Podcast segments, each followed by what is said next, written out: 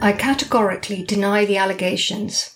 I was coming back from my cousin's and I saw the person I now know to be Beatrice walking home. She was with her friend and the friend left in a car. She smiled at me and fell over, dropping her mobile. She told me her name was Beatrice, that she was 18 and her birthday was in September. So begins Mr. Y's prepared statement. We've heard it before, but it's clearer today, and I understand things I hadn't the first time. There's no way B would have said her name was Beatrice. He's clearly been told her name and used it to try to prove that he knew her, as if giving your name to someone is tantamount to agreeing to sex. I don't understand why the prosecution hasn't made more of this, if only as proof that he's a liar. It also doesn't fit with what Detective Sergeant Gallagher has repeatedly told me, that no one knows whether B actually gave him her name, but that he would have heard it in court. D.S. Gallagher must have known he's used her name in his prepared statement, so he didn't get B's name from court. It's also bewildering and bamboozling, so much fact and counterfact, so many things I can half hear due to the courtroom's dreadful acoustics and my poor hearing. If we at least had the same paperwork as the jury, the jury bundle, perhaps we'd understand better. Right now it seems like a fog of claim and counterclaim that I'm struggling to make head or tail of. I can only hope that the jury is not feeling as confused as I am. The rest of Mr. Y's statement is as I remember it from the prosecution barrister's opening statement. Mr. Y says he and B walked up the hill together, that B initiated kissing, that she pushed Mr. Y, forced his trousers down, etc., etc. I can't bear to hear the rest again, so I block my ears. I refrain from shouting out la la la, but I feel like doing so. I've struggled and struggled to think of the right adjectives to describe Mr. Y's cross examination. Bizarre, ridiculous, laughable all spring to mind. I settle on insane. Mr. Y clearly believes that oral sex isn't really sex, and therefore rape isn't really rape if it's oral. He must have been told by his solicitor, his barrister, or both, that this is not the case in UK law. But, as we will find out later when the jury give their verdict, it is simply impossible for some people to change their deeply held, culturally ingrained beliefs. They just can't do it. Throughout the questioning, Mr. Y does everything he can to wriggle, literally, out of admitting that vaginal sex happened. He claims that his penis only entered by a couple of millimeters for a couple of seconds. Now, the fact of the matter is that the depth and length of time of penetration are utterly irrelevant in the eyes of the law. Again, someone, his solicitor, his barrister, must have told him that. But again, he seems to be ignoring this fact. He claims that B was guiding his penis into her, that she was the one forcing him to have vaginal sex, that he didn't want to do it because he didn't have a condom, but wasn't able to stop her. Whilst he is saying this, everyone in the courtroom is staring at him, some of us open mouthed in incredulity. The judge herself doesn't understand. She intervenes.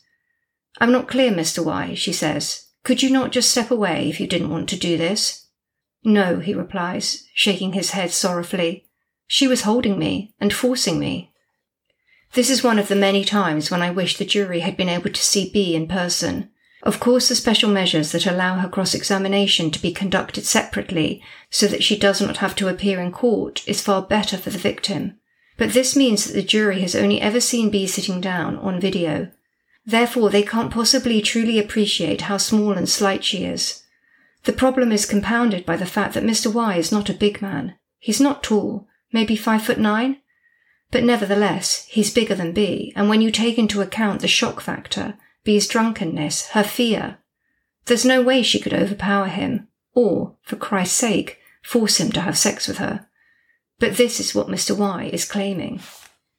He wants the jury to believe that a young girl, who apparently has one hand busily occupied somewhere else, is strong enough to hold him still with the other and prevent him from moving or getting away.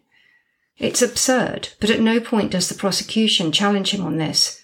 I don't know why. If it were me prosecuting, I would have done. Fortunately, the judge continues with her questions.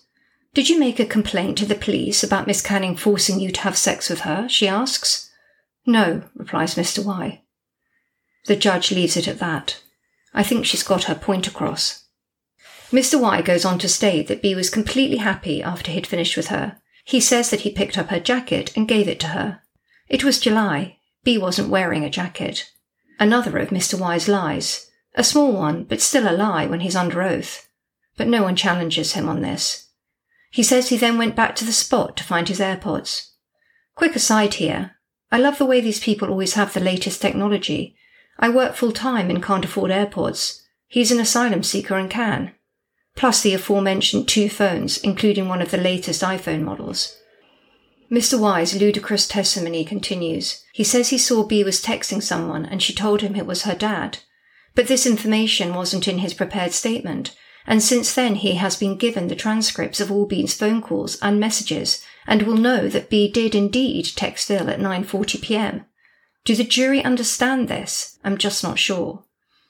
At this point, proceedings are interrupted by a note from one of the jurors passed to the judge via the clerk.